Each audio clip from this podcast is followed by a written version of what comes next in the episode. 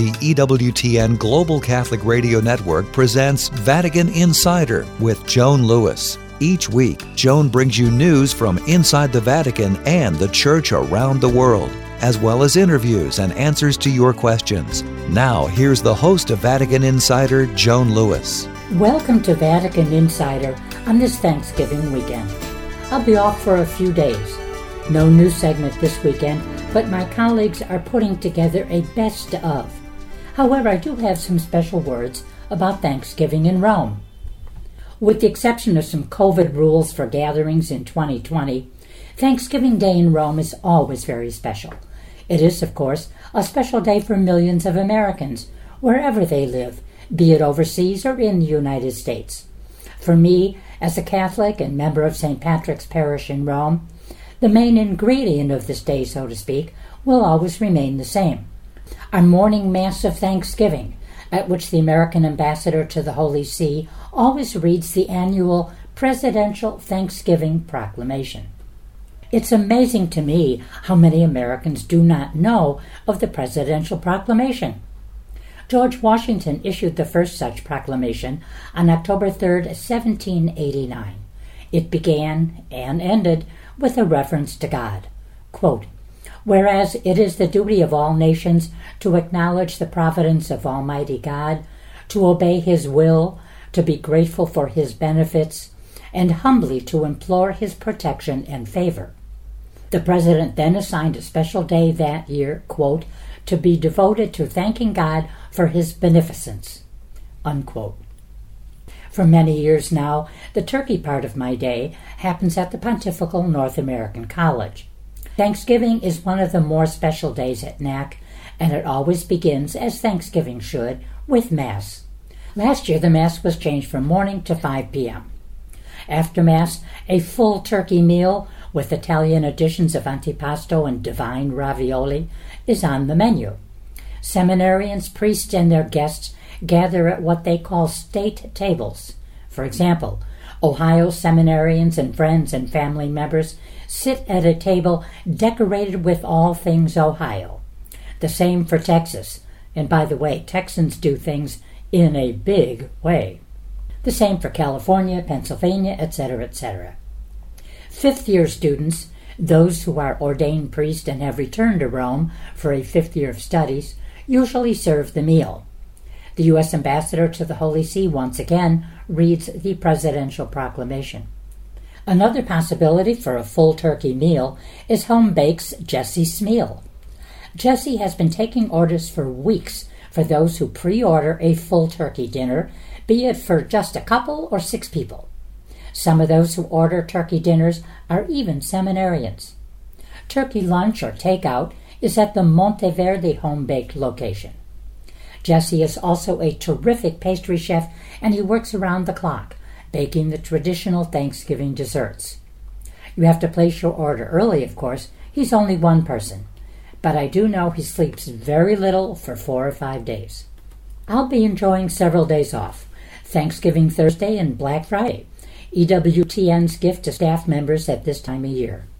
Just another reason to be both happy and grateful.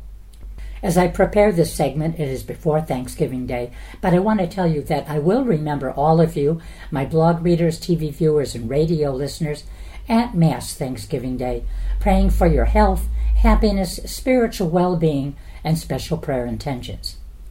Now, following is my personal prayer of Thanksgiving. I hope you might see yourself in my words.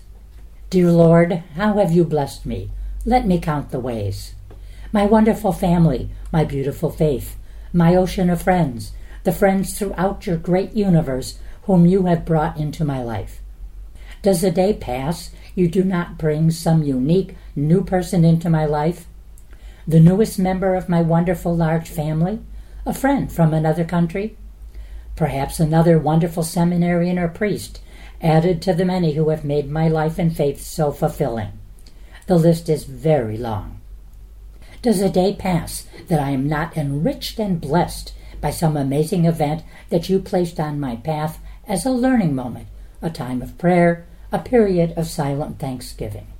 You blessed me by enriching my faith over the years, allowing me to work for you every day, to bring your word and your teachings and your truth to so many. My words, by comparison, are very insignificant, but truly heartfelt. I am filled with both thanksgiving and joy as I write these words, as my mind's eye overflows with images of each family member, of friends here in Rome and around the globe, of the magnificent events that daily fill my life.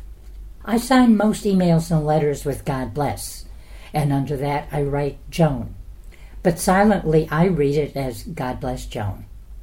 And you have blessed me. Heartfelt thanks. And thank you for the beauty of the earth, for the beauty of the earth, for the beauty of the skies, for the love which from our birth over and around us lies. Lord of all, to thee we raise this our grateful hymn of praise. For the beauty of each hour, of the day and of the night, hill and vale and tree and flower, sun and moon and stars of light. Lord of all, to thee we raise this our grateful hymn of praise. For the joy of human love, brother, sister, parent, child, friends on earth and friends above, pleasures pure and undefiled. Lord of all, to thee we raise this our grateful hymn of praise. Now, of course, that was part of a Christian hymn composed many years ago by Folliot S. Pierpont. Welcome to the Q&A, which today is about the Feast of Christ the King. I've been asked by many, how long has this been in the Church? Well, now I'll tell you. The solemnity of our Lord Jesus Christ, King of the Universe, commonly referred to as the Feast of Christ the King, is a relatively recent addition to the Western liturgical calendar, having been instituted in 1925 by Pope Pius XI for the Roman Rite of the Catholic Church. Pius did so as an antidote to secularism, a way of life that leaves God out of man's thinking and living and organizes his life as if God did not exist. The feast is intended to proclaim in a striking and effective manner Christ's royalty over individuals, families, society, governments, and nations. Pius XI's encyclical, Quas Primas, was promulgated December 11, 1925. In his 1969 Motu Proprio Mysterii Paschalis, Pope Paul VI moved the feast to the final Sunday of the liturgical year, before the commencement of a new liturgical year on the first Sunday of Advent.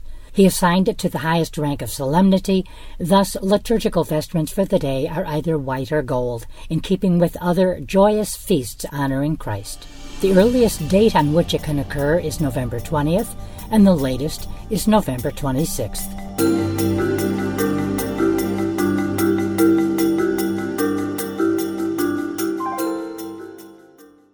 He is honored by the Church as a saint with the title Second Apostle of Germany. Matthew Bunsen and the Doctors of the Church. The Dutch-born Jesuit St. Peter Canisius was one of the key figures in restoring the Catholic faith in Germany during the Protestant Reformation. He is renowned for his catechism and also for his founding more than 40 universities that proved bastions of Catholicism across Central Europe. He died in 1597 and was named a doctor in 1925. To find out more, visit EWTN.com and click on Catholicism. The EWTN on-demand platform features 50 new podcasts every week, as well as an ever-expanding library of audio and video content. For Catholics who want to learn more about their faith, simply using their mobile device, computer, or TV. Your favorite EWTN programs are available 24/7. Visit EWTN.com and click On Demand. EWTN is the global Catholic network. This is a Pro-Life Minute with doctors Stephen and Gracie Christie. Here's a pro-choice argument that always makes me cringe. A fetus or embryo is not alive, it's just a clump of cells, and nobody really knows when life begins.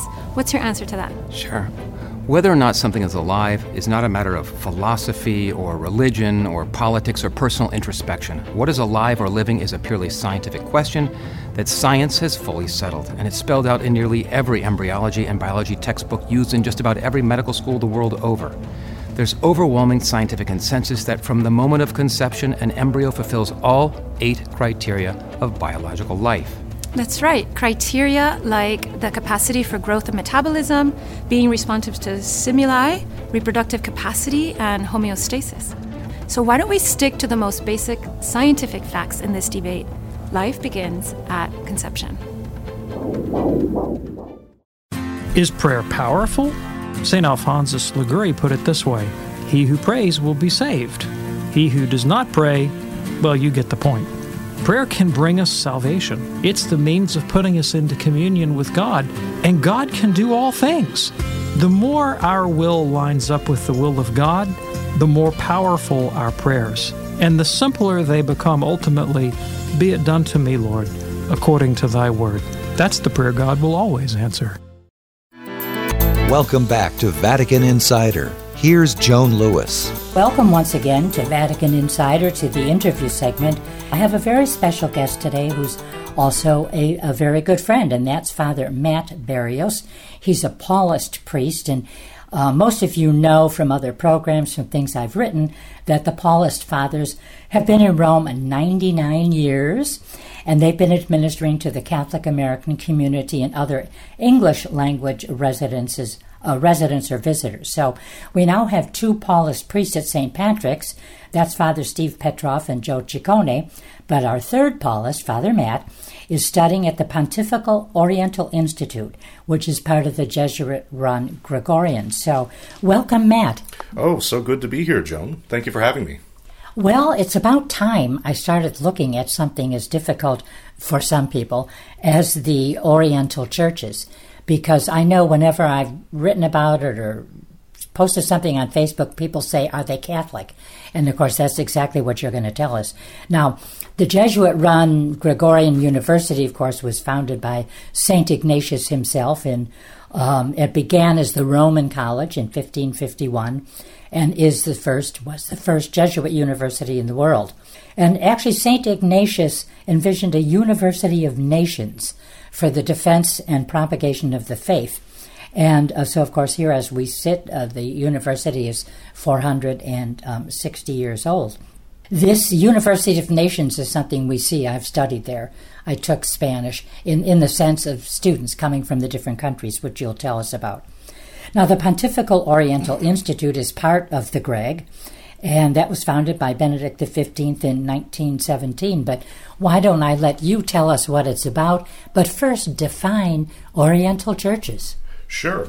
Well, in the most basic way of understanding it, the Oriental churches are those churches either that are in communion with the Holy Father here, with the Catholic Church, or are part of what we describe popularly as the Eastern Orthodox or Oriental Orthodox churches, or Syrian Church of the East. And essentially, they are the churches that grew up in what you could say is the eastern part of the Roman Empire. And so they, in their expressions of the faith, have oftentimes a Semitic flavor. They have a homegrown flavor, I guess you could say. Perfect, yeah. Based either on the culture, the language, the sensibilities of the people. So it's a really varied phenomenon there. I worked at the Vatican for many years, and I didn't always understand what Oriental or Eastern churches. I think sometimes if you say Oriental or Eastern, you think of the Orient. You think of Japan, you think of China, you think of Korea, nations in the Orient. We're really, like you said, talking the Middle East, where obviously Christianity was born. But then, on my first trips to the Holy Land and to the Middle East, I realized we're talking about the Chaldean, because I spent quite some time in Iraq. The Chaldean is an Oriental church, and the Maronite and the Melkite. These are some of probably the more well-known rites, and the Syrian Catholic ones. Yeah. What's interesting is actually that when we say Eastern Church, actually up until maybe about the 13th century, maybe a little later, the churches, the Syrian Church of the East in particular, actually stretched all the way through China, all the way to Japan. Ah, I did not know that. And so actually, when we say Eastern, we mean historically most of Asia, because it also includes Christians in India that always receive their tradition and their bishop from St. Thomas. Yeah. Exactly. It's funny because I did not know that about the history. So what does the Institute offer? Why do we need a Pontifical Oriental Institute? Well, I would say that the justification you can really find in the events surrounding the founding of the Orientali. Essentially, in 1917, you had the Ottoman Empire, which was basically dissolving in World War I, the sick old man of Europe, as they called it, and most of the Eastern Christians lived under the Dominion. Obviously with the exception of a lot of the Slavic churches, most of them lived under the dominion of the Ottoman Empire, and they were experiencing, as we know historically, a lot of difficult situations: the Armenian genocide, the Assyrian Christian, and Pontic Greek genocide. And so basically you had a world in turmoil as far as Eastern Christianity was concerned. So Benedict XV instituted the Orientale as a means of study and preservation and enrichment of the Eastern churches. Letting us in the West know that there is another lung, because John Paul used to speak of the two lungs of Europe, because we would always talk about Eastern Europe. Now when we say Europe, we don't use the word Eastern anymore. We are all one. And that goes for the church, because the Catholic Church was, the Christian Church was Constantinople and Rome. So you had East and you had Rome, supposedly the West, again, the two lungs. Now, what brings you to study here? Well, our mutual friend, Father Ron Robertson, while I was in seminary, essentially through the work that he did and the stories that he would tell us, the literature that he would offer us to read, he really piqued my interest in the study of the Eastern Christian churches, the history, the theology, the way in which it can offer insights into our own tradition. Because, as you say, it's all about that two lungs image that John Paul II gave us. It helps us, even as Latin Christians, have a fuller sense of who we are. Well, you know, Father Ron worked in Rome. I couldn't remember the year, so I looked him up yesterday. But he was at the Pontifical Council for Promoting Christian Unity. That's where I first got to know him. And then, obviously, saying Masses occasionally at Santa Susanna at the time. And he was there from 1988 to 1992. And currently, the Associate Director of the Secretariat for Ecumenical and Interreligious Affairs at the U.S. Conference of Catholic Bishops. So he's at the Paulist House of Studies with our Father Greg Apparcel, who left St. Patrick's last year, you know. So what particular courses are you taking? Are you taking language courses or Greek? Or how? Well, as my spiritual father, Father Joseph Lee, a Ukrainian Catholic monk, once told me, because he was a graduate from here, the name of the game, Matt, is languages. You have to speak Italian, then you have to learn at least how to read French and German, then you have to have Greek and Latin under your belt, then you have to do one or two other languages. So, luckily I've done most of that already beforehand, but I'm studying Syriac right now. Wow. A little bit of Arabic, modern Greek as well. So it's. Didn't you often wonder when John Paul became Pope, I think he was the first Pope, maybe the first man that any of us knew who spoke like 12 languages, like 8 fluently. I mean, you wonder I think he still has the record. Yeah, well, he does. I know Benedict had quite a few, but not as many as John Paul. And you wonder, I, having studied in languages and taught French, it's just how, I think you have to have a gift for it, because just for the mind to compartmentalize itself. And on one side of the brain, a Slavic language, on another, a Romance language. And then you've got Hungarian, which is a combination of heaven knows what. Yeah, Different language family entirely. But it's all about finding the style of learning that works for you. I know that I like to work through things grammatically. This just comes from the way that I studied classical languages at City University of New York. Just the particular method that they really drilled into us worked for me, and so that's the way that I do it. But some people like to learn intuitively by listening. I loved languages because what they allowed, a second language, and then a third, then a fourth. What it allowed me to do, to travel, to learn cultures, to talk in their language with the people of a country, even if I was, not very fluent, just to be able to converse, and then somebody would correct you. But you could sit down with somebody from Spain or France, and there's something wonderful about speaking in that person's language. You don't need shorthand. You don't need charades or it certainly helps with learning the minutiae and appreciating the subtleties of a culture. Yes. I know oh my goodness, I probably sounded so pretentious saying this, but when I was learning Greek, I mean, you really don't get Homer, you don't get the classics, and I mean, fully until you've read it in the original, and you get a lot of the word plays, the tone, the timbre of the literature. Exactly. Now, in addition to languages, what other courses do you take?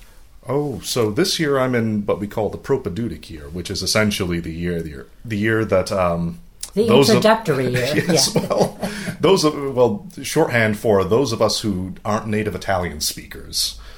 Basically, it's the year for us to get accustomed to doing academic work in Italian in the field of Eastern Christian Studies. So we cover a number of things, Eastern Roman history, Byzantine history, Eastern Christian spirituality, liturgy, architecture, systematic theology, the whole kit and caboodle. So how long will you be in Rome? I don't think I've asked you that before. Well, that's a great question. I'm not entirely sure on that one either. I know the Licenza that I'm doing, the equivalent of the English master's degree, is 3 years. And then hopefully I will stick around to do the doctorate. That would be maybe another 3 or 4 years. Not entirely sure. So. And what would you do with this degree, these degrees? Well, that is an excellent question. Teaching at some level is always a possibility. Certainly, following in Ron's footsteps at the PCPCU wouldn't be a terrible thing. I would just have to play it by ear the farther along I get. Sure. Well, I imagine it's a very interesting field, but a very small one. I don't mean the number of churches or anything else, but still where you would fit in, you know, as a teacher, as a professor, or working for the Council for Unity. That would be urgent, almost, it seems to me. Well, Father Mark Lewis, no relation to me, but I interviewed him a short time ago because he's a new dean of academics, and the vice dean of academics, and he took me all over the Greg. And I could see the wonderful technology. I saw the machines. I saw machines in the library that clean the air. And now just getting into the university, you have to have a pass. He had to come out to the front door to meet me because you have to have a pass to get in, which later will become, it has nothing to do with health. Now I think it does measure your temperature. Yes. Correct. Yeah. Mm-hmm. And so later it won't have anything to do with health. It's just if you get in the university, you can show your ID card in these scanners, and if you're just a guest like I would be, then you go to the office and meet the person you're there to see. Now, tell me about who your classmates are. They're from pretty much all over the world? All over the world of Eastern Christianity and beyond. Most of them are actually from the countries of origin for a lot of these Eastern Christian churches, from Lebanon, from Ukraine. We even have a couple, I think we have one or two from Russia. We have a whole group from Romania, from the Kerala region, who are from the Syro-Malabar Church. We have a couple of Armenians, so it's really varied. 2 Americans, of course. Okay. Well, Father Matt, what will you take home? What are you taking home now from your meetings with these people from so many countries and cultures? My friendship with them, which is, in one way, really what ecumenical work is largely about. The theological dialogue is important, but it's actually the connection and goodwill, the friendships that you make with members of other churches, that there's a communion of love that exists first, upon which you do all the theological heavy lifting. It has to be great, though, to sit down with someone from the Chaldean, the Melkite, the Maronite, the Syriac, traditions, the rites, and learn a lot more that maybe a textbook isn't going to give you. Oh, yes. Well, you learn their experience you learn about what it means to be a Maronite today or a Chaldean today, which you don't always get in a textbook. You get the experience of hardship. You get the way in which people frame their joys and hopes. Oh, I can absolutely second that because I've spent several weeks in Iraq, all total on 2 visits, and I've spent about the same amount of time in Lebanon. And just being immersed in those, I went to masses I didn't understand a single word, unless it might have been Latin, Kyrie or something, Kyrie eleison. But I mean, I knew I was at a Catholic mass. And I think the other unusual thing is so many of, if not all, the Eastern rites do allow priests to be married. There are married priests in many of those rites. I think you cannot become a bishop if you're married, right? Yeah. Mm-hmm. So that's something culturally extraordinarily different from what we know. Yeah. Well, some of my Romanian classmates, actually, they're currently in major seminary right now. They aren't ordained deacons yet. They have to be married before that. But they, you know, talk about, you know, telephoning home to their sweetheart all the time. And it's just a little bit of an interesting cultural counterpoint to the Roman tradition. Well, you know, you said it was our mutual friend, Father Ron Robertson, who just, you know, listening to him, having conversations, kind of drew you to this area of study, to this part of the Catholic Church, Catholic meaning universal. Well, what in particular was it? Was it the differences? Well, I would say a large part of it's the liturgy. And the way that liturgy and theology and spirituality are so tightly interconnected. Sometimes in the Roman Church, we like to, for the sake of having a clear picture of what we're saying, what we're talking about in our mind, we can tend to compartmentalize and divide systematic theology from spirituality, from liturgy.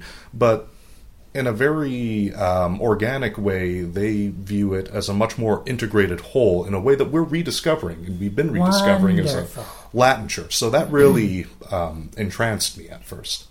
Well, if you ever want to know more about the Institute, the Pontifical Oriental Institute, the Italian acronym is PIO, P-I-O, which also means pious.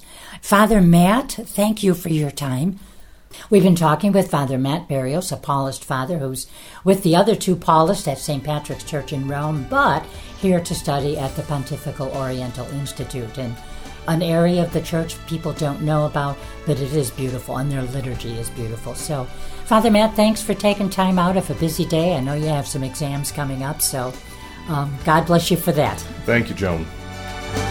For more information on these stories, or to check out Joan's blog and to ask her a question, go to EWTN.com. That's EWTN.com. Thanks for listening to Vatican Insider on the EWTN Global Catholic Radio Network.